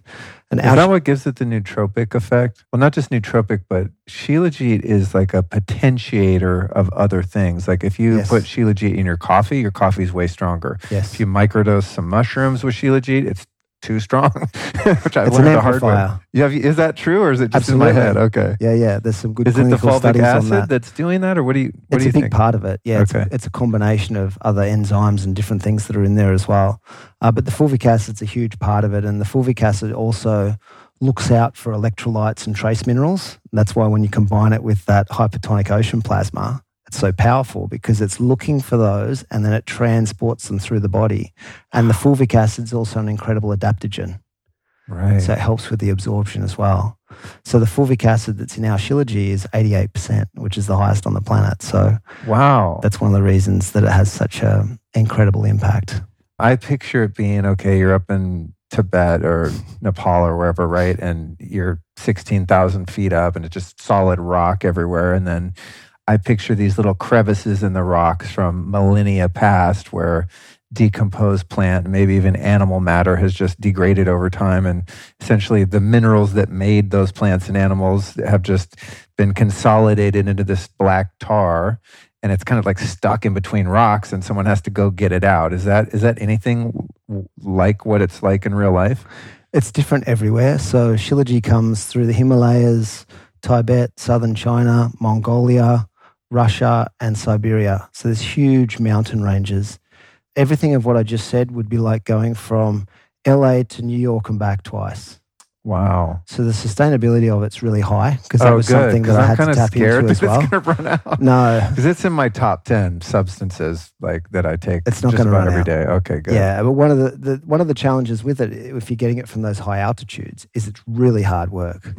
Like I went over to Everest in 2019 and I got such a, a deep appreciation for the Sherpas getting the Shilajit because it's very high altitude. The tracks are terrible. It's extremely dangerous and it's heavy. To fill a sack full of Shilajit is really heavy. And the other thing is, you can only really get it for, depending on where you are, how high you are, you can only really get it for four to eight weeks of the year depending oh, on the season it's, well. It's covered the rest of the time, it's covered under snow. I never even thought about that. Yeah, so there's a window. Uh, so this year, as an example, we'll employ 600 people to go out and get the Shilajit in July and August. Really? Yeah. Holy Local shit! Tribe. This is so interesting. I love this stuff. So, if it's in, in that large swath of land in that mountain range, it begs the question: Why can't it be found in the Rocky Mountains of the U.S. or any other epic mountain range? Isn't that strange that it just ended up there? I wonder why. Yeah, I think it's to do with what you said earlier. It's, you know, this has been in the mountains. It's debatable whether it's thousands of years or millions of years. But I think it's dating back to a prehistoric time where at those altitudes, those kind of plants were producing or existing that are producing the Shilajit. And now at the lower altitudes where we are, that just didn't have that plant matter. Right. That's how I see it. Right. Oh, that's so interesting. I love it. I want to take some more. Is there anything else in Manna that I missed? No, that's it. I mean, So uh, the ormus is really part of the the sea mineral solution. correct, Okay. correct. Yeah, the ormus that's in this Uh-huh. is from the Dead Sea and from water that we collect off Tasmania. So it's a 50 50 mix Got it. that goes through a proprietary structuring device. But there isn't ormus made from gold in this product Got it. yet. That's coming soon. And for those that are listening to this, I should have mentioned this earlier, but if you go to lukestorey.com slash manna, M A N N A, and use the code Luke20, you get 20% off this stuff. Not just saying this because you're here. I highly recommend you trying it out. I think like anyone that tries it is going to be like, oh shit. I mean, it's pretty, it's pretty impressive, dude. Thank you. I take a lot of supplements. I try a lot of stuff, and some of them are cool, and some of them are really impressive. This would be categorized in the really impressive uh, category Thank for you. me. Yeah, it's, And, and probably the other thing special. worth, worth mentioning on it is within the formulation, we did actually spend quite a bit of time trying to improve the taste of the Shilajit Yeah, and the ocean plasma as well because it's so concentrated. So it's at 400,000 parts per million. If- what? If you go much further than that, the water solidifies. So in the bottom of our holding tank, we actually have crystals growing, like magnesium crystals, potassium crystals, because Where are your operations where you manufacture? in Australia. Oh, okay. yeah, Man, for- I'd love the to see ocean that. plasma. That sounds so cool. Yeah. 4,000 ppm? Is that what you said? 400,000. 400,000? Yeah. I mean, like a bottle of Mountain Valley spring water is like 320 ppm or something. Yeah. I mean, that's crazy. How much is, what's the ppm of just the Pacific Ocean or, or the ocean in Australia? Do you happen to know? Just Uh, for context. yeah, it's uh, uh, 900. 400,000? That's a lot of minerals. That's crazy. But these minerals are bioavailable, I'm assuming, because they're oceanic minerals versus like drinking spring water here in Texas that's run through a bunch of limestone and is largely just like inorganic dissolved calcium that your body can't really do anything with. 100%. Yeah. So we've got the bioavailability because we're made of salt water, but the soil that we're growing our food in has been depleted of the minerals that would have come out of the ocean when it was all covered by the ocean. Totally. But now the oceans have receded over time. All those minerals are concentrated in the ocean and not in the soil anymore because humans are idiots and used all the petrol chemicals left over from World War II to start farming with. That's it. Okay. So the ingredients that are in there, we can't get any more concentrated. Huh. So there's a thousand milligrams of the ocean plasma. There's a thousand milligrams of the shilajit, which is a really generous dose. That's a gram, correct. right? Correct. Wow, that is a lot. That's a big chunk. Like if you have to tar. It's I like mean, a I pea take, sized chunk. yeah, yeah, yeah. Wow. And then because they're so concentrated, the taste is so intense. So that's what we worked on a lot was we've added six other spices and ingredients in there. Not MSG, right? No. Whenever I see spices on something, I'm like, ah, I was eating some chips two nights ago and it was like spice extract. I'm like, ah, gotcha. Spice extract, my ass. Like, No, it's spices from the local area over there Oh, that, okay. that are organic. We get them from a special I was just messing farm with you. and um, actually makes it so that you can just have it with water and it tastes pleasant, which is awesome. Um, I'm able to eat or drink just about anything, no matter how crappy it tastes, because um, if it's good for me, I'll just do it. It's like medicine, you know. But uh, this actually didn't taste bad. Shilajit's pretty gnarly. It'll like ruin your coffee, basically, you know. But I imagine if you were to just put this in any smoothie or like a nut milk or something, you probably wouldn't even notice it. exactly. And that's how we wanted to design it. So yeah. I still wouldn't recommend taking it straight, even though a lot of people do. Which and, I did. and I do. of course I did. I just I didn't know how to work the little ampule, you know, package, so I just ended up like kind of licking it out of there, which it still wasn't bad. Yeah, well, it's, and it's a new kind of sachet, so people won't know how to use it. They'll have never seen it before. But on the homepage of our website, we've got a great little video which shows how to take it out of the box and squeeze it. So it's the size of a credit card. One size opens, as you showed before. Yeah, you fold it in half and just it pops right out. That's it. And it It's like- seems like you're able to get all of it out too. It annoys me with packaging where it's something really valuable and you know there's some left when you throw it Yeah. away. It's Totally. like, ah, especially if it was an expensive supplement or something, you know? What's your relationship with? I mentioned her earlier, but I, I just wanted to expand on that with Dr. Beth McDougall. Yes. Who seems really fascinating and someone that I definitely want to meet and maybe even interview. How did you get involved with her and what's her relationship to to your company or the different projects you're working on?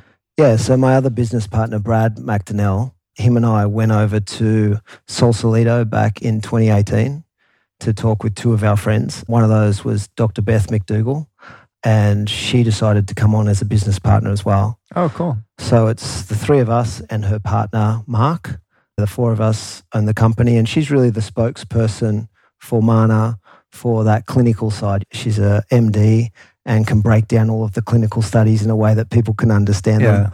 She adores the product. She boldly says it's the one product that she takes every day and will never not take. Yeah, I I'm getting a sense it's going to be that way for me too, to be honest. And listening to that podcast she was on, I think it was Ben Greenfield. Her place, this Jaizen, sounds really awesome. This clinic she's got out there, and I think it's in Marin County or something near Sausalito.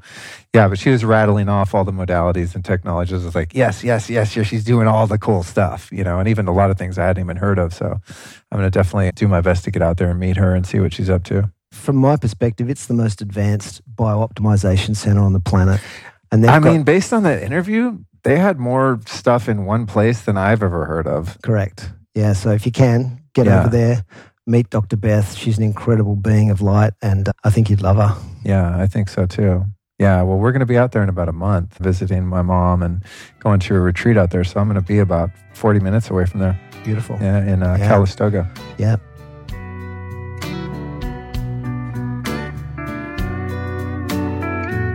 Let's take a minute here as I would love to share my latest discovery with you, Lifestylist listeners.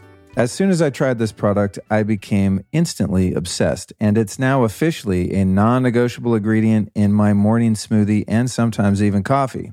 First time I tried it, I felt focused, uh, my mind was clear, and it continues to improve my mental performance on the daily. I actually had some in my smoothie this morning and will likely do another scoop in some water for my afternoon work block to keep this brain pumping. You're probably hip to the superpowers of mushroom extracts and collagen protein. Well, the product I'm talking about here contains the most hyper concentrated forms of four of the best brain boosting mushrooms. So that's lion's mane, chaga, cordyceps, and reishi, plus collagen protein and Peruvian cacao. This magic in a jar, my friends, is called Collagenius. And I love that it turns your brain on without any jitters or crash whatsoever. It's super clean brain energy. So if you're getting beat down with the old brain fog, have difficulty focusing, and want to repair your brain in the most natural way, you definitely want to check this stuff out.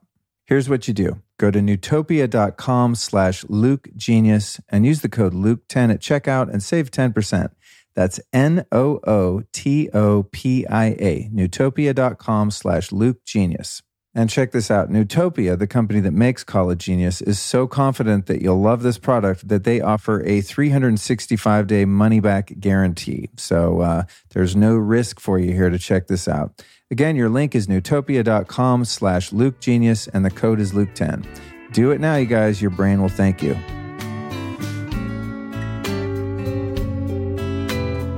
So you've traveled to these sacred sites, right? Machu Picchu, the pyramids in Egypt, et cetera, and Shasta being one of these kind of power centers that's widely known. What was your experience there? I talked about it with the incredible spring that's there, but Shasta has this really funny kind of Bigfoot alien mystique around mm-hmm. it, where there is a, a pretty decent swath of subculture people that think that there's actually a civilization living inside Lake Shasta underground. And the stories get pretty crazy around that area for some reason. Did anything supernatural or interesting transpire when you were there? Or were you impressed by it in any way? Yeah, I always say it's my second favorite place on the planet. Really? Yeah. And um, What's I, first? I know the, the Dead Sea. Oh, okay. Yeah. yeah. of course. I know the story of the Lemurians and like the Telos beings that exist there. For me, I haven't had any of those experiences of interaction with beings. But the reason I call it my second favorite place is the water. I just love the different water expressions there, and you know, having a conversation earlier how important water is. So you got Stewart Springs just up the road. I think that's actually That hot spring place? Yeah, Epic. yeah, Did you go in the tubs Yes. inside? yes. The tub, the sauna, then the fresh Yeah, water. Dude, when I went in the, I was up at this farm called Belcampo up there a few years ago. And of course, everywhere I go, the first thing I do is Google, where's the hot springs? Okay, yeah, Number yeah, one. yeah. I mean, absolute first thing. I don't Google. I hate that word. I web search it. Google's evil. Don't kick me off there, please, Google. I use your drive a lot. so I find that hot spring and I go there and I had said something like there was a sign on the wall that said like, you know, don't get a massage in this water or something like that. And I was like, oh, whatever, interesting. And so I went in, even though you're in a room by yourself, I wore shorts because I wanted to be able to go jump in the cold creek and not have to like get dressed and undressed every time.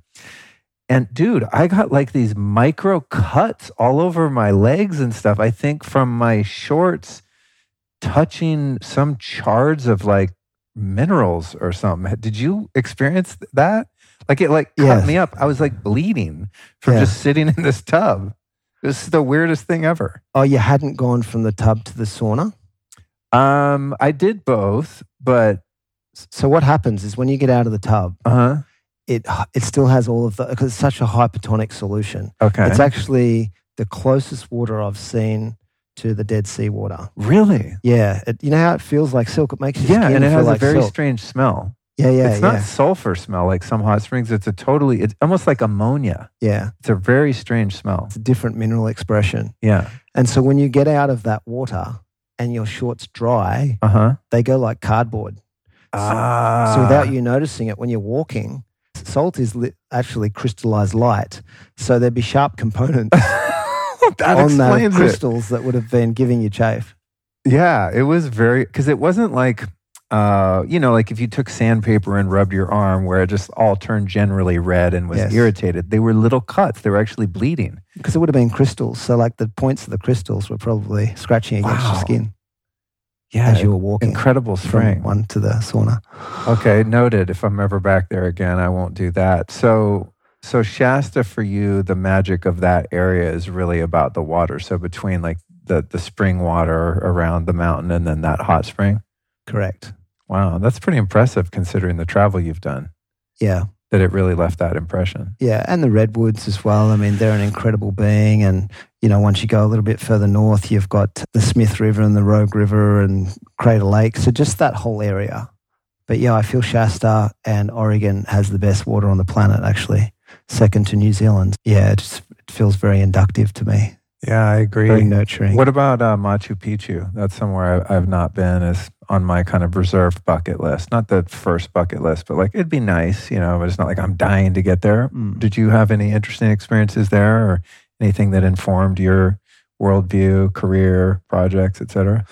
I did, yeah. So Machu Picchu has three main mountains you can climb, and the main mountain that everyone thinks is Machu Picchu is actually Huayna Picchu, the picturesque one. So Machu Oh. Picchu itself is much higher, and only about 20 people a day climb it, because wherever you are at 2 p.m., you have to come back down because they don't want to risk people running out of light. Yeah, I climbed Machu Picchu, made it to the top, and I remember doing a meditation at the top and woke up and there was a condor in front of me.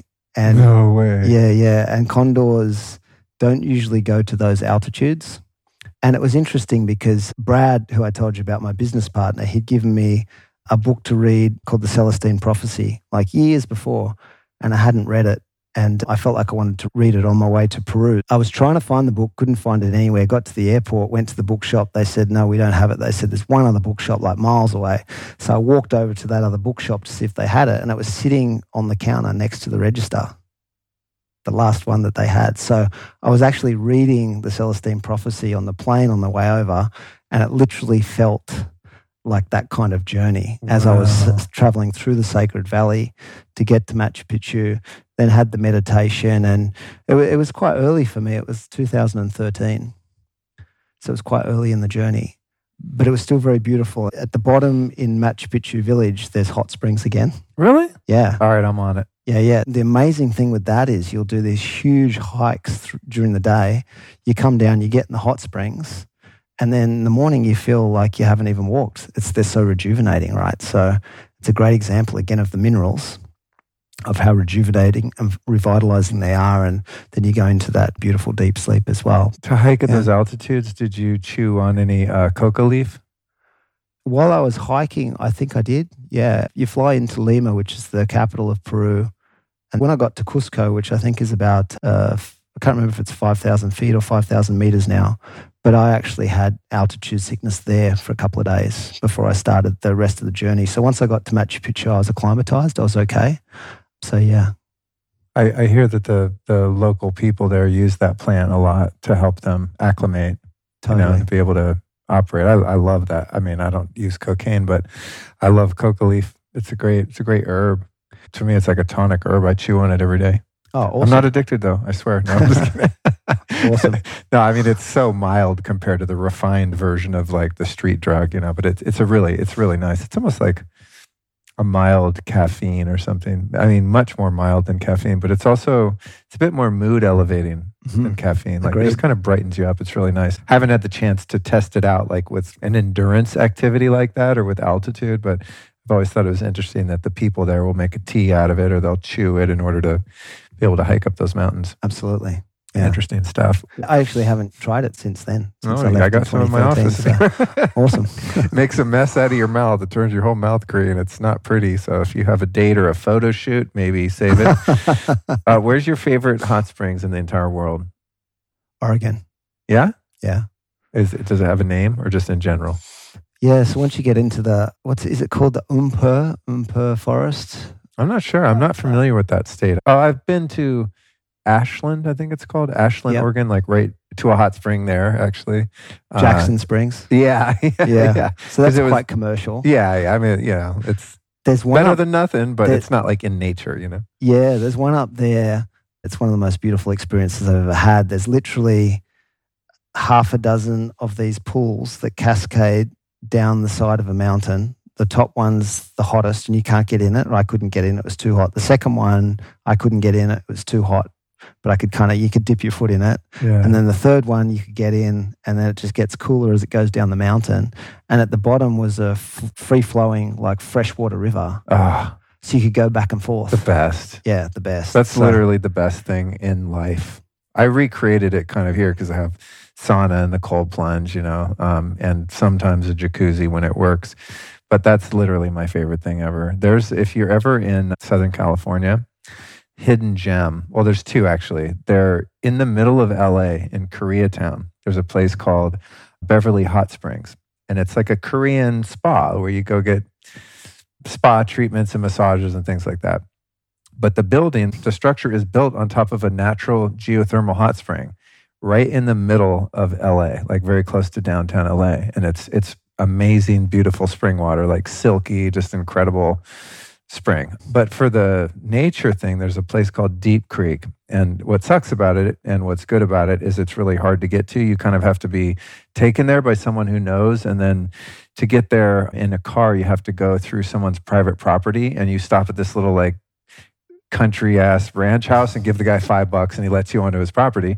And then it's about a 30 minute hike down into the Deep Creek hot springs. But it's like you describe it's there's these huge boulders and then as the water sort of cascades down the boulders, there's these different pools.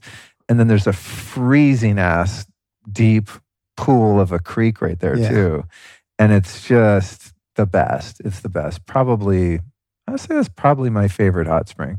Just because there's so many options and it's so beautiful. And because it's kind of hard to get to, if you go on the right day, there's not a lot of people there. Um, you know, you can't pull your car up to it or anything like that. Um, but uh, you know, I only went I think twice because I could never figure out how to get there. So I had to wait till someone that like knew the way. But it's kind of in between LA and Las Vegas in San Bernardino County. okay. Anyone that's like in that scene in Southern California, if they know about it, they'll know how to get there and where it is. So Deep Creek Hot Springs, put it on your your hot spring tour list. I will, thank you. And you guys have the most magnificent hot springs all through Oregon, California, Yeah, across to Colorado. There's a lot in Colorado. That's where I first started doing it when I was a little kid in, in the Glenwood Springs hot springs. There's a big pool. They basically have a swimming pool. And then there's some vapor caves there right across the street that are geothermal vapor caves that are amazing. And then recently they someone down the road built a proper little kind of outdoor hot spring center with different pools of different temperatures, probably from the same fountainhead. awesome. Yeah, Colorado's got great springs. Yeah, it's my home state. Well, dude, I think we did it. I feel like I could just sit and shoot the shit with you forever. So I don't, in case the audience is like, okay, I think you guys covered it. I will, you know, give them the grace of allowing them to go live their life. But uh, I can't wait to hang out with you and your partner here more, man. You guys are just kindred spirits, man. We have so much in common. I love what you're doing in the world. You created something, as I said, that's really, really special here, which is awesome. Just when I think like, eh, I've kind of tried everything. Everyone's invented everything cool, supplement wise. You guys really did something quite special. So I'm really uh, glad to connect with you and see what you come up with next with this gold stuff. And I'm fully, I'm in. I'm drinking the Kool Aid. Thanks, brother. Yeah, I really appreciate you having us on the podcast and love everything you're doing. I can feel your heart as well. And uh, yeah, yeah looking forward to hanging out too, brother. Right on. We'll do it. Thank you. Well, thank you so much for joining us today, and big ups to David for going literally to the end of the earth to create his product Manna. And I've been waiting for someone to really nail Shilajit and ocean minerals in one product. And I got to say, he's gone above and beyond my wildest here with this one. Again, to try Manna, go to lukestorey.com slash Manna and use the code Luke20 for 20% off, lukestorey.com slash Manna. And I'm really curious to uh, hear what you guys think of this one. It takes a lot to get me amped up on a new supplement, as you might imagine. I just come across so many cool things, some of them cooler than others, but this one is very special. I will give you a heads up though, because it's so concentrated, it does have a pretty strong flavor. I don't know if you're familiar with Shilajit, but it's potent stuff. It's not bad, just potent. I take mine right under the tongue straight up, but some folks might prefer to mix it in some chai tea or milk, so play around with it and find your flavor groove. And I can't wait to hear what you guys think about it because Alice and I are both super into it. So after you try it, I'd like you to do this. Shoot me a DM on Instagram with your experience. And you can find and follow me there at Luke Storey. Okay, so that was David Reid and Manna. But before we dip, allow me to invite you to join me next week where I sit down with my favorite body worker and master CHEK practitioner, Alex Rybczynski of Primal Fusion Health. This cat has had a profound impact on me over the past few months, so I just had to share his wisdom with you. I'm talking about episode 469. It's called Teeth to Toes Root Cause Fixes for Neck and Back Pain with Neurosomatic Therapy. Next week's guest, Alex, is truly a master of anatomy and uh, at fixing the unfixable. So I'm stoked to share him with you next week. And we literally go through the whole human body from head to toe and demystify the cause of pain and limited ranges of motion. It's pretty wild. All right, that's it for now. Until we meet again next Tuesday, do your best to love yourself and love everyone you meet, especially those you don't like.